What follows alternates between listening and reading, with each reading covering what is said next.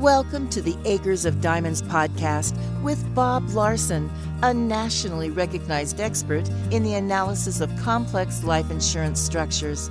In the Acres of Diamonds podcast, Bob talks about the flip side of owning a life insurance policy that your client has outgrown or that has underperformed. We share insight and strategies to help advisors maximize the effectiveness and value of their clients' life insurance policies. Hello, and welcome to Acres of Diamonds with Bob Larson from the Settlement Masters. Today, I'm excited. We're going to be getting into some more questions and answers with Bob. And uh, I just want to first welcome him to the show. Bob, how are you? I'm good, and thank you for inviting me. Of course, this is your show, and I'm I'm just happy to be here. so, um, Bob, we're gonna do just a before we dive into the the thick of this podcast. I want to go back just a little bit and have you do one more review. What does the settlement industry look like today, and how has it transformed over the years? Well, it dates back so far that you have to go back to know that in 1915, when the courts were looking at life insurance being purchased by an investor, they at that point declared settlements, a settlement of a life insurance policy to be uh, real property. Mm. So when it did that, it took on a character that has taken this industry to where it is today. A lot of things have happened, uh, and that we'll tell you in this uh, interview. But the industry today uh, is evolving. It has evolved today to be a highly compliant industry, and I'm excited to answer your questions. All right, then let's just dive right in. Anybody, I mean, I'm assuming when this first first opened up, there was a lot of maybe uh, competition to get involved in buying these policies. But how did the investment world specifically get involved in buying policies? Well, uh, Eric, that's a good question. Early on, investors, individuals were buying policies on individuals. And that had a kind of a weird uh, taint to it. Mm-hmm. So the investment community has been very tied to the insurance, the issuing of insurance uh, industry for many, many, many years. And they recognize that, that life insurance is sold based on some economic and statistical information. So they begin to look at what kind of statistics would drive their their rate of return. And once they found that it was attractive, that there was an opportunity to almost peg a return rate based on certain acquisition, uh, they got very involved. And it, it, you know, it's like the sheep following the sheep. When one investor group began to uh, to invest in the life insurance settlement world back in 1925, 1930, they became popular by the kind of returns that they were getting by purchasing the right kind of life, life insurance contracts in volume, it became uh, of more interest to the general investment community. Mm-hmm. Yeah, I mean, it, you see somebody going in a direction and they're finding success, you, you tend to follow that person and find out what's going on. So that makes a lot of sense. Exactly. Again, now now this was new for them, right? For the investors, they had obviously done research. They found out, hey, this is this is going to be positive for us. Now, the next question is how did those investors determine what they could or what they would pay for a policy? Uh, this is something that we explain to all of our advisors and to all of the clients of the advisors because it's important for them to understand that an investor buys a contract in volume, buys them in a pool. They buy them in lots of 100, uh, 200, sometimes more. They look at the policy and they determine the life expectancy, which is a factor that says this client, based on their medical records, should live approximately five to six years. Now, life expectancy, I'll explain a little more later, but it is really a, peg, a, a mark of 50% of the people that are uh, given a five year life expectancy, for an example, uh, will have been dead, have died five years from now, and 50% are still li- living. Hmm. So the investor looks at the life expectancy based on medical records, and they deter and they look at the the carrier quality, uh, and they look at the amount of premium that's required to carry the contract to 100, and they have scientifically determined what it is that they can pay, what amount they can pay to drive that return. And, and I get investors that tell me I want 14% a year, I want 15% a year. The higher the rate of return that they want, the greater, the tighter, I should say, the tighter qualification the policy has to fit in. Can you expand on what those qualifications are a little bit? Yeah. Uh, an individual, when, when someone, when an advisor recommends a client to, a, to us, I can tell you uh, a case example when uh, we had an invest uh, uh, advisor that referred a case to us, and the and the client was 79 years old. The first thing that we did is we looked at the investment community. What were the, what were they requiring in terms of rates of return? Uh, we knew that that the 17% return rates per annum, that type of fund, required a six-year life expectancy or less. So we collected all the medical records. Uh, we went to two independent actuarial firms. We asked for and paid for a report that would give us a report that would determine their life expectancy. And that's not just a dart throw, it is an mm-hmm. actual scientific approach, just like insurance companies use, Eric, when they're issuing life insurance. Yeah, absolutely. And, and, the, and the actuarial company will tell us uh, that this client has a four year or six year life expectancy. Well, with that, and together with the policy, we order specific illustrations that try to drive what the cost of this policy, carrying cost of the policy, is going to be to age 100. Mm-hmm. We package it, do a cover letter, and then send it off to the uh, the provider community, which I'll explain in a minute. Got it. Some people might think it's morbid. I mean, we're talking about death here, but that, that's just part of life, right? Death and taxes. And nobody likes taxes. And Nobody likes death. But for those that, that have these policies that they may or they realize that their life might not be going on for the next five to 10 to 15 years, this is such a, a blessing to them to be able to turn this failed policy into something that they can provide for their families. So I, I think it's fantastic. And people need to get over that little hump of, uh, this is kind of a creepy subject sometimes, but it's life and it's death. And and so now I want to switch. I want to go from death to birth, if that's okay. Is that okay with you, Bob? that's fine. Yeah. so uh, I love my mom, Bob. I'm going to tell you that right now. And I still have to apologize to her because I was almost 10 pounds when I was a baby. And so I can't imagine the birthing pains that she went through.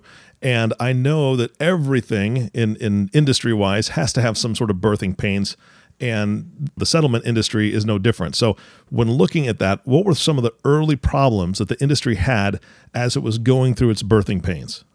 Let me just make a comment about your your your calling the the issue of death uh, a negative or a hard thing for people to swallow. Mm-hmm.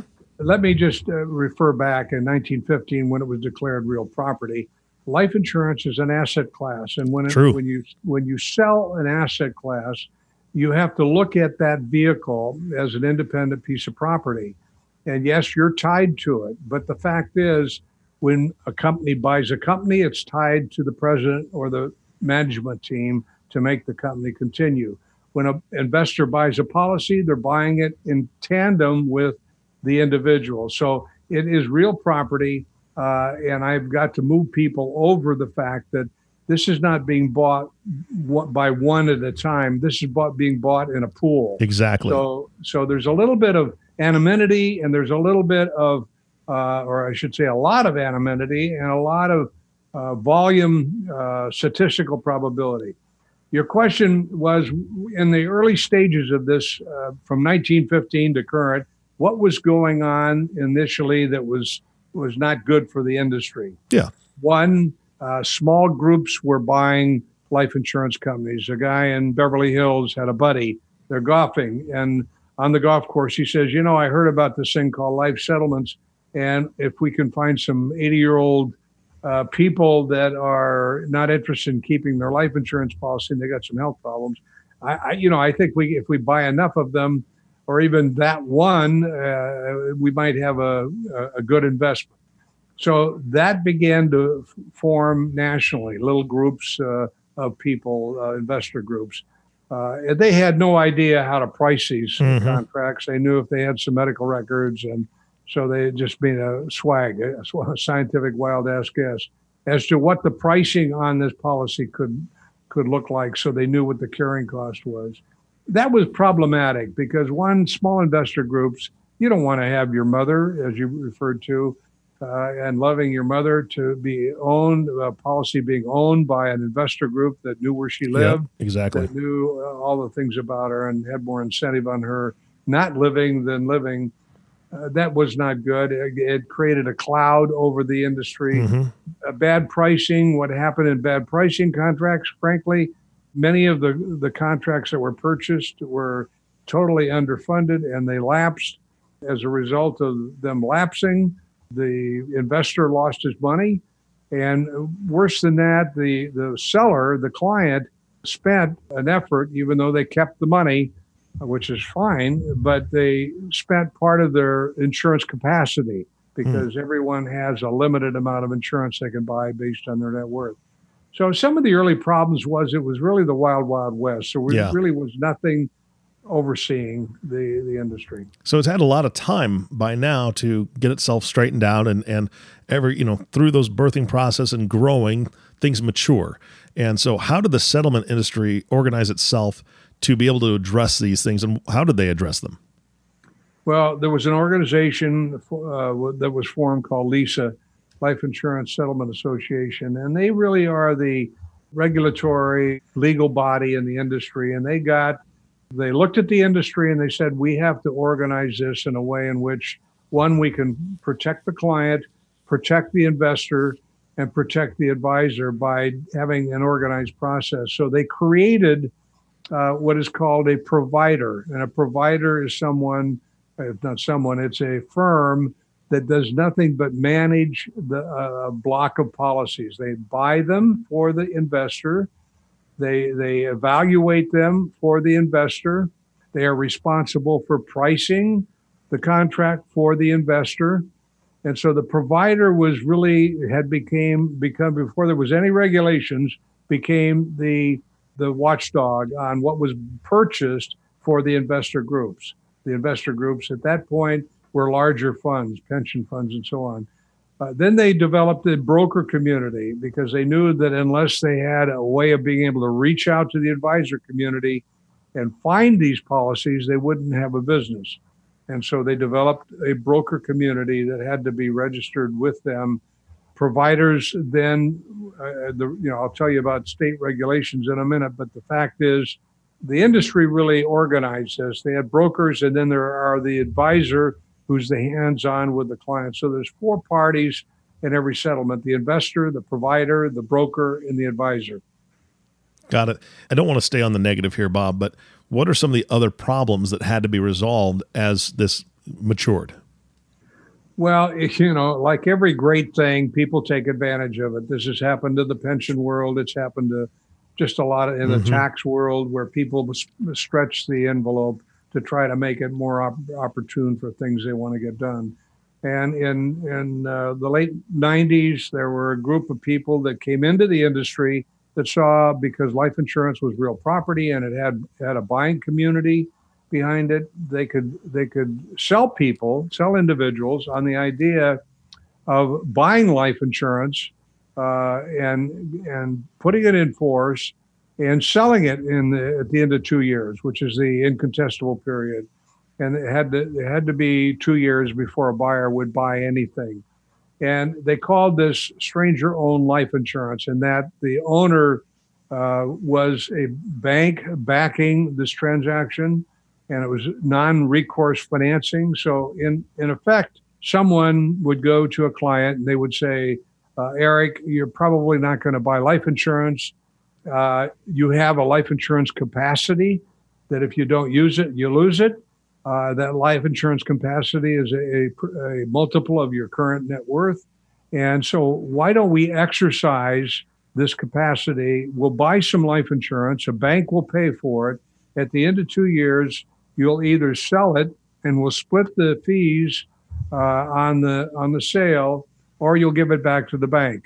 And so that became a trend, and millions, hundreds of millions of life insurance were sold on that basis. Hmm. It was a, it was a greed sale. It was a commodity sale. It was so different than the way in which the life insurance industry was built. The life insurance industry was built on the needs solution uh, based. And the STOLI, as they called it, the stranger-owned life insurance, it became a cancer in the life insurance industry.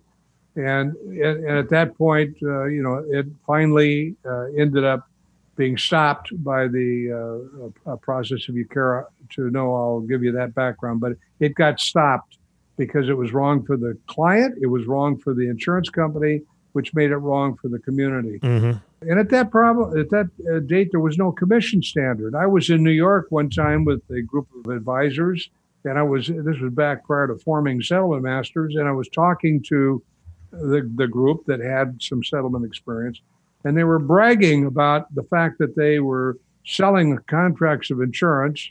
Let's say a guy had a, a, ca- a cash value of thirty thousand dollars, and the, the agent got one hundred and sixty thousand for the policy, uh, and he would tell the client that you you got I got eighty thousand dollars for you instead of your thirty thousand of cash value, and the buyer, because there was no disclosure requirements, the buyer wouldn't know any different.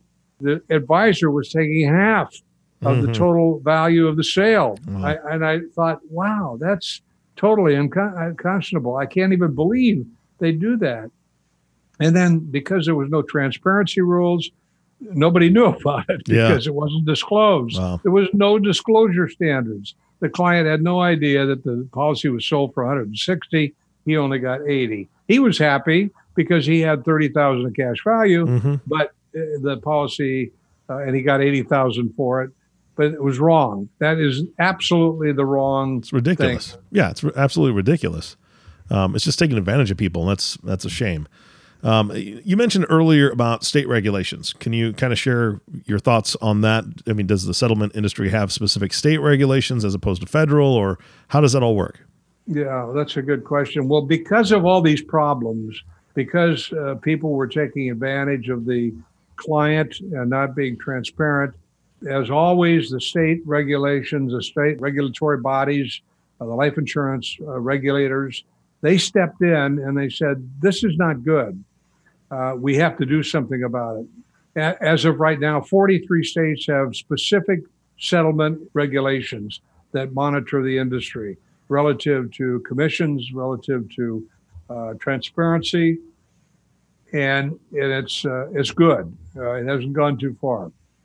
Eight states uh, actually have implemented so far, and this is spreading across the country have regulated uh, that that uh, carriers must notify any client over 60 that is cashing in or lapsing a policy, getting rid of it, not paying for it, uh, that they must be notified that a settlement is a good option. And frankly, that's that's excellent because that does give them uh, the opportunity to take advantage of the option if it is it pertinent. Uh, in Georgia, one state so far, uh, they penalize carriers uh, if they threaten advisors regarding settlements. Mm. So, and, and, they did that because with all that's gone on, the Stoli market, the lack of transparency, the commission uh, uh issues, with all that's gone on, carriers got too hard on the advisor community. Say you will not sell a life insurance contract uh, and then sell it, or you will not talk to an existing client about selling their policy, or we'll penalize you. And so the state stepped in and said, "Whoa, you know, this is a good option." Mm-hmm. The, the Discrimination Against Seniors Act has been clar- has clarified the fact that people need, in the right situation, to know about this option. So, you know, that's what's happened. I mean, the regulations haven't gone too far. Uh, the, the, a lot of it's been cleaned up uh, relative to the issues I've discussed. Yeah, and and you've already touched on this a little bit, but for advisors that are listening to this who want to be proactive in the settlement business, is there anything else they should know about providers and funds? Yeah, I mean, there's you still have to know uh, if the provider buying the contract is a provider that buys and, and flips, as a current uh, uh, word in the real estate business, flips it to another fund. You want to know that because if, if you don't know that, the broker and or the agent or the advisor, if they're not savvy, would not have any idea that in the price the provider gives you, there is a up uh, there's a profit section in that price that they're going to take and mm-hmm. they don't give that information out today. That's still not required in transparency. Mm. So you want to know if the provider is doing that or if the provider is a perpetual fund which is a fund that keeps the contracts in the fund of funds that they have and doesn't flip the contract. You you want to know that. You want to know also. I'll give you a, a case example of this. You want to know also if a pro, provider and or broker has the habit of going around the advisor. Uh, if they go around the advisor, then that's problematic. Meaning going directly to the client and saying, you know, we don't need this advisor, or even we don't need the broker. We'll deal with you direct. You get more money that way. The problem with that is the, the buyer, the seller of the contract, has no idea what they're stepping into. Mm-hmm. And they, they don't know even the questions to ask. And so this happened to me. I, I had a great client. Uh, we were, the, the client had done exceptionally, ad, exceptional advanced estate planning, had no more need for the life insurance, uh, and was going to drop it. Uh, we were looking at the idea of settlement what we do is we show them all the ways, show the client all the ways they can keep the policy, and we compare that to the economics of selling it. They decided to keep it, and that was a good thing for their family. And both are deceased now, so it was a great thing for the family, and they could afford it. I let it go. They were still my client. I'm still servicing them. Our firm was very much in touch with this client. It was a very large client. Uh, they called me about three months later and they said, by the way, we just got a call from ABC provider and they said they could give us so much more by not using you. Hmm. And I thought, you know, what the hell is this about? You know, Yeah. somebody is going around me. So that's something that an advisor needs to know about. You need to work with a, a broker that will provide protection against that kind of thing. Mm-hmm. And in recapping a lot of this, Bob, you've been around for a very long time in this industry. You've seen the good, the bad, and the ugly. You've seen a lot of the things where people took advantage of the situation, advantage of the the the clients. Um, so that that kind of leads me to believe you're very passionate about it and why you got into this business. But why don't you give us a, a really clear picture of why you chose in 2008 to open Settlement Masters? Well, I've given you the example before. I can tell you that the simultaneous to that example back in 2000, actually 2007, I got a call from a, an attorney up in Northern California that we had worked with uh, probably two years before.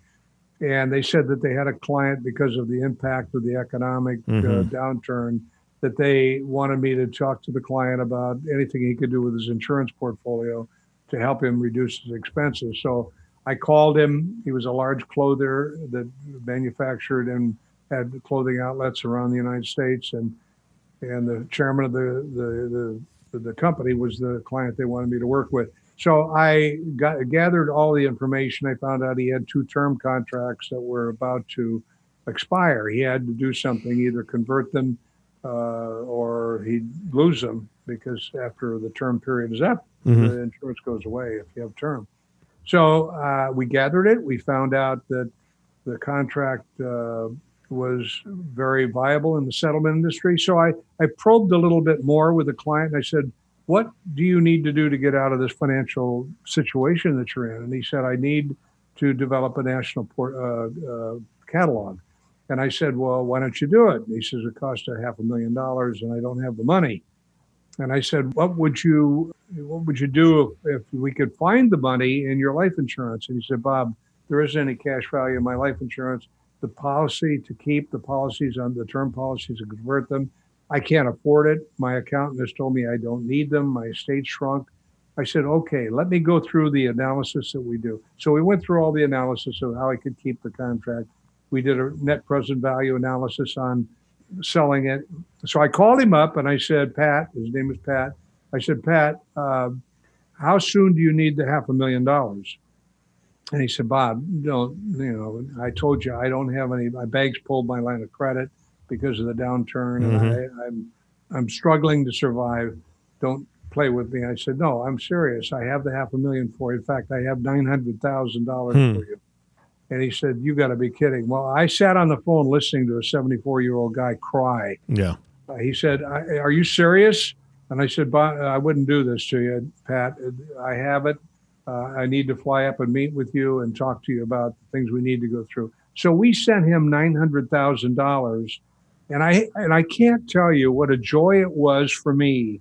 This is before we formed Settlement Masters, but a joy that saw this guy that was desperate Yeah. and he had nowhere to go and no place to get the money and he knew what he had to do if he had the money today that ma- that port that uh, mag- I don't call it a magazine that uh, catalog is is um, distributed annually around the country and it's the biggest profit center of this company Wow. so yeah, I can't tell you the joy I got. So that's one of the things that boosted me into knowing this is long before the the collapse of the COI marketplace that I've talked about, Mhm. which has escalated this problem into tenfold what it was back then.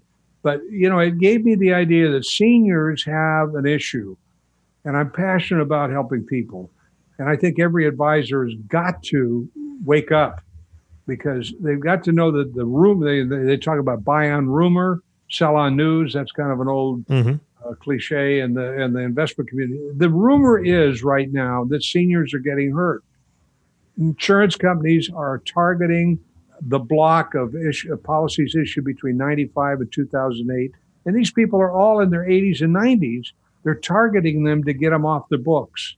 They're raising the premium as much as five times. Mm. It's unconscionable. Yeah. And and I, you know what? Frankly speaking, you can go where the money is and forget about doing good for other people. But I believe that as a as an advisor, you have the uh, fiduciary responsibility to find these people, to tell them that they need to have these contracts audited, and help them out. Yeah. And Bob, in our last podcast, uh, we spoke a lot about what it means to team with settlement masters, what you specifically do for your advisors. Uh, but I'm sure we have new listeners. So can you give us just a little, uh, maybe, maybe just the reason why an advisor should look to a brokerage firm like yours specifically to work with? Well, I'm, I'm going to commercialize now, so forgive me.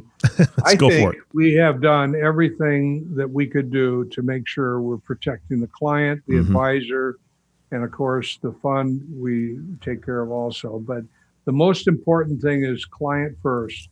And when we decided to do that, and and and if you can find a firm that does that, go get them. But we decided one to create education for the advisor so he knows what to say to QSL Mhm. are full partners with the advisor, so he doesn't have to do this work in addition to all the work he does. He gets the bulk of the commissions, and we do all the work.